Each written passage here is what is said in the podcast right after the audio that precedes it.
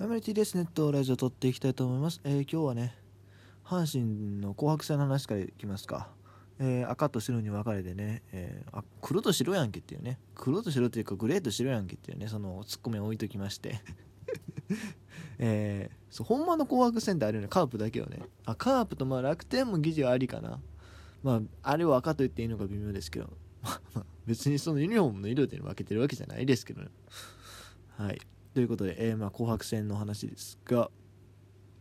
えー今日は阪神が西と青柳の投げ合いでやってマルテがホームラン打ったとね結構明るいニュースかなと思いますがそうですね。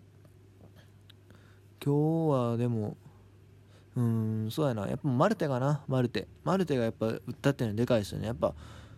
三塁手争い争いはね大山がちょっともたもたしてるじゃないですか。全然調子上がってこへんと。ね。正直マルテと大山の出来が同じやったら大山使うと思うんですよ。やっぱり。去年4年あんだけね4番に固執して使って育てようっていう意思があったわけだから。ただあんまりにも状態が悪いとやっぱりマルテ使うってなってくるわけやから、うん。これすごい大山にいいパンチを効かせてるんじゃないですかね。結局多分ね2人ともねあの2人 ,2 人二人ともそのなん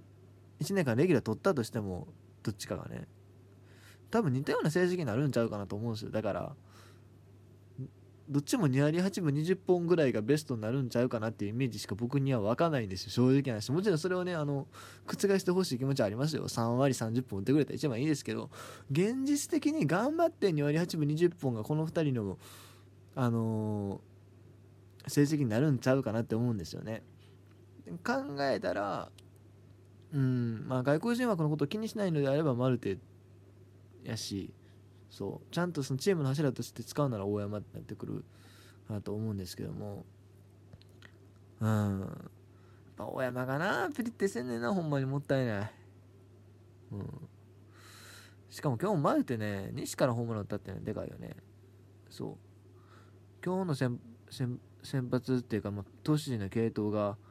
赤組が青柳、秋山、望月白組が西勇輝、飯田、森谷、浜地という感じで、えーだから秋山、秋山、望月、森谷、浜地は多分無失点で抑えたんですね。で青柳が2回1失点やったかな。で、また西はホームラン打たれたりなんやかなとあって、多分飯田も点取られてたんちゃうかなと思いますが、えー、こんな感じですよね。でそうや。そう西勇輝はねホームラン打たれたんですけど開幕投手に内定したんですよね。今朝の報道ではなんか矢野監督のコメントとして開幕投手西が本命やけどワンチャン高橋遥人あるかもっていうの出てたんですけども 一日経たずしてその宣言が覆されそその宣言というかねコメントが覆されるっていう。まあ別にいいんやけれどもうちょい後に言えばよかったのにかは正直ありますけどまあ、西はね、まあ、去年ほどの、ね、成績を残せるか残せるピッチャーかっていうと正直微妙かなって思うんです今までの実績を見てしまうと。でも、もちろんここで一皮向けた可能性もあるんでね、まあ、今年も防御率3点前後で10勝10勝というか、まあ、勝率にこだわってほしいよね、まあ、こだわるっていうのはま本人でコントロールできるところではないけれども。できれば勝率7割とかねだから10勝7敗とか。それぐらいの成績悪くてもいってほしいなっていうふうに思いますよね。てかあれなんですね。今日は近本もホームラン打ったんですね西から。素晴らしい。へえ実戦第2号ということで。すごいね。北川大コーチの北川さんじゃないわ。北川さん2軍やね。えっと井上大コーチのコメントが出てますがパワーは1.5倍とか2.5倍とかの数字は言えないけれど階段上がっていると思ってすごいいいですね。っぱりね近本木浪ってそのなんだろう意外とパンチ力あるっていうのが魅力ですよね。うん、まあ、近本ねまあ本当にもっと赤星的なタイプかなって思ってたんですけど去年も9本塁打でしたけ？どそんぐらい打って今年ワンチャン15本とかいってくれたらね面白いですよね、まあ、2割8分15本とかでいいんで。で最終的にはねあの秋山翔吾みたいな形だったらほんまに夢があるよなと思います。まあ秋山翔吾みたいなになるにはさすがになかなかしんどいかなと思いますけれども。やっぱりそこを目指してほしい。目指してほしいって言ってまあ長打をねその意識的に増やそうとするとまたあの崩れていったりするのであんまり良くないんでしょうけども。ねでもそういう成績になったらほんまにいいですよね、まあ、今年はねあの同じタイプの島田っていうセンターがねすごいアピールしてるんでね2人で切磋琢磨して。ね別に秋山タイプがね2人打ってもいいわけですよ。てかそれは強すぎるわ。レフト近本センター島田ね。全然それも個人的にはありだと思ってるんでね。うまいことやってほしいなというふうに思っております。はい続きまして、えっと、ホークスいきましょう。ホークスのこの選手のニュースは久しぶりに見たような気がしますが。あの元ドラフト1位のね松本裕樹っていうピッチャー盛岡大学附属やったっけ？なんかその辺りからね単独1位指名されて入ってきてもともとなんか打者としてもね能力が高くて二刀流いけるんじゃないかと。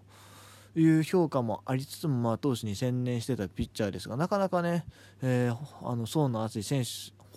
層の厚いホークスの中ではなかなか出番がなかったんですが今日はなかなか成績を残したようで、えー、ヤクルトとの2軍ですか？2軍か。とはいえですね、まあ、練習試合に先発して2回1安打無失点高投と最速151キロ。なるほどね。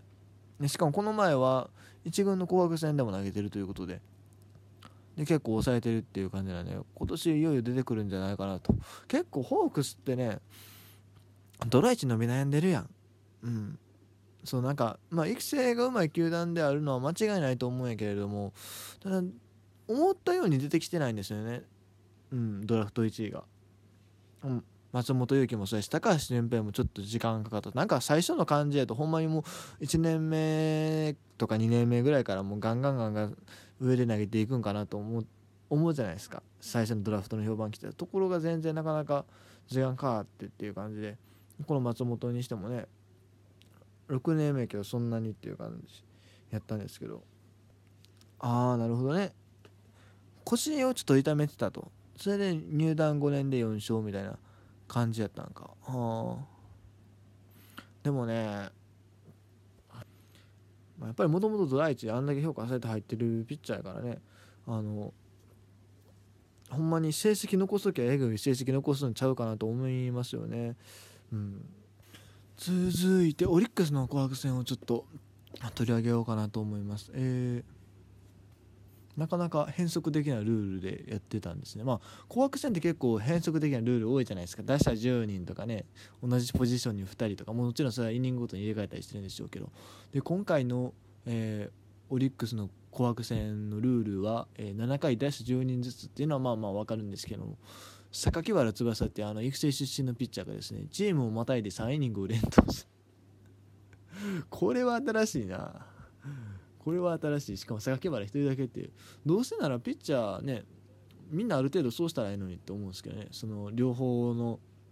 で投げたらいろんなバッターに投げれるからいいんじゃないかなと個人的には思うんですが。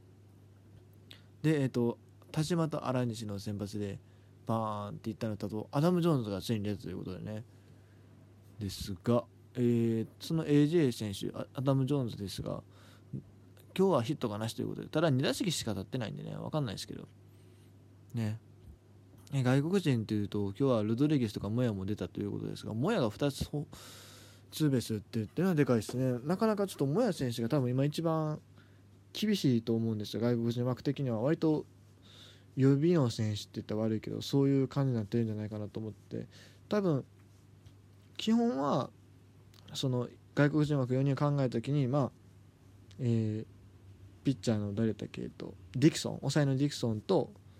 えー、多分先発中継ぎ1人補強してたんですよね。あと先発で、えー、アルバースとかもいるんで、まあ、その辺。一つ。で、まあ、投手2で野手2で、まあ、そのうち1個ジョーンズでみたいな感じで。でもう1個も多分ロドリゲスをサードで使うっていうのが濃厚なんじゃないかなと思うんですよ、まあ、もちろんそれはティーオから選手のねあ状態とか他の外野陣の状態とかもあるあると思いますが多分サードで A ロットっていうのが基本戦なんじゃないかなと思うんですよね。そうなるとモヤ選手は2軍っていう可能性が高い中でしっかりアピールをしてきたっていうのはあ面白いですよね。今日のねこのオリックスの紅白戦のスコアは9対1ってことなんですけど K 鈴木が大炎上したと。すごいですね。2回を被安打6、3四死球の6失点。去年はね結構成績残してましたけどねどうなんでしょうか。まあローテ確定っていうほどのピッチャーではないんですよね。だから本当に全然どうなるかわからない。でも榊原なんかも今日は結構苦しんでたんかな。立ち上がりがちょっと悪かったんか。ね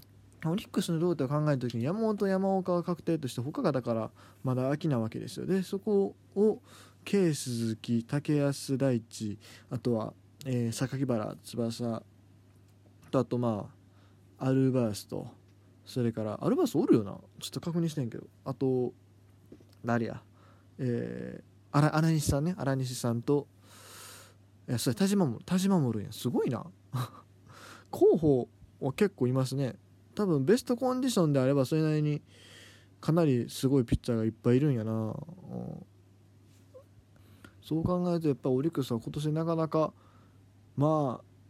A クラス争いぐらいはするんちゃうかなという気もするんですけどね。どうでしょうか。まあその辺はこれから注目していきたいなと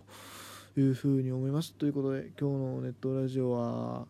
ここまでにしますか。えっともう一本ねえっと最近なんかシリーズ企画をずっと毎日更新してるのでえー、応援歌トークも撮りましたがとりあえず本編というかそれはねこの辺に切ろうかなと思います。以上 T でした。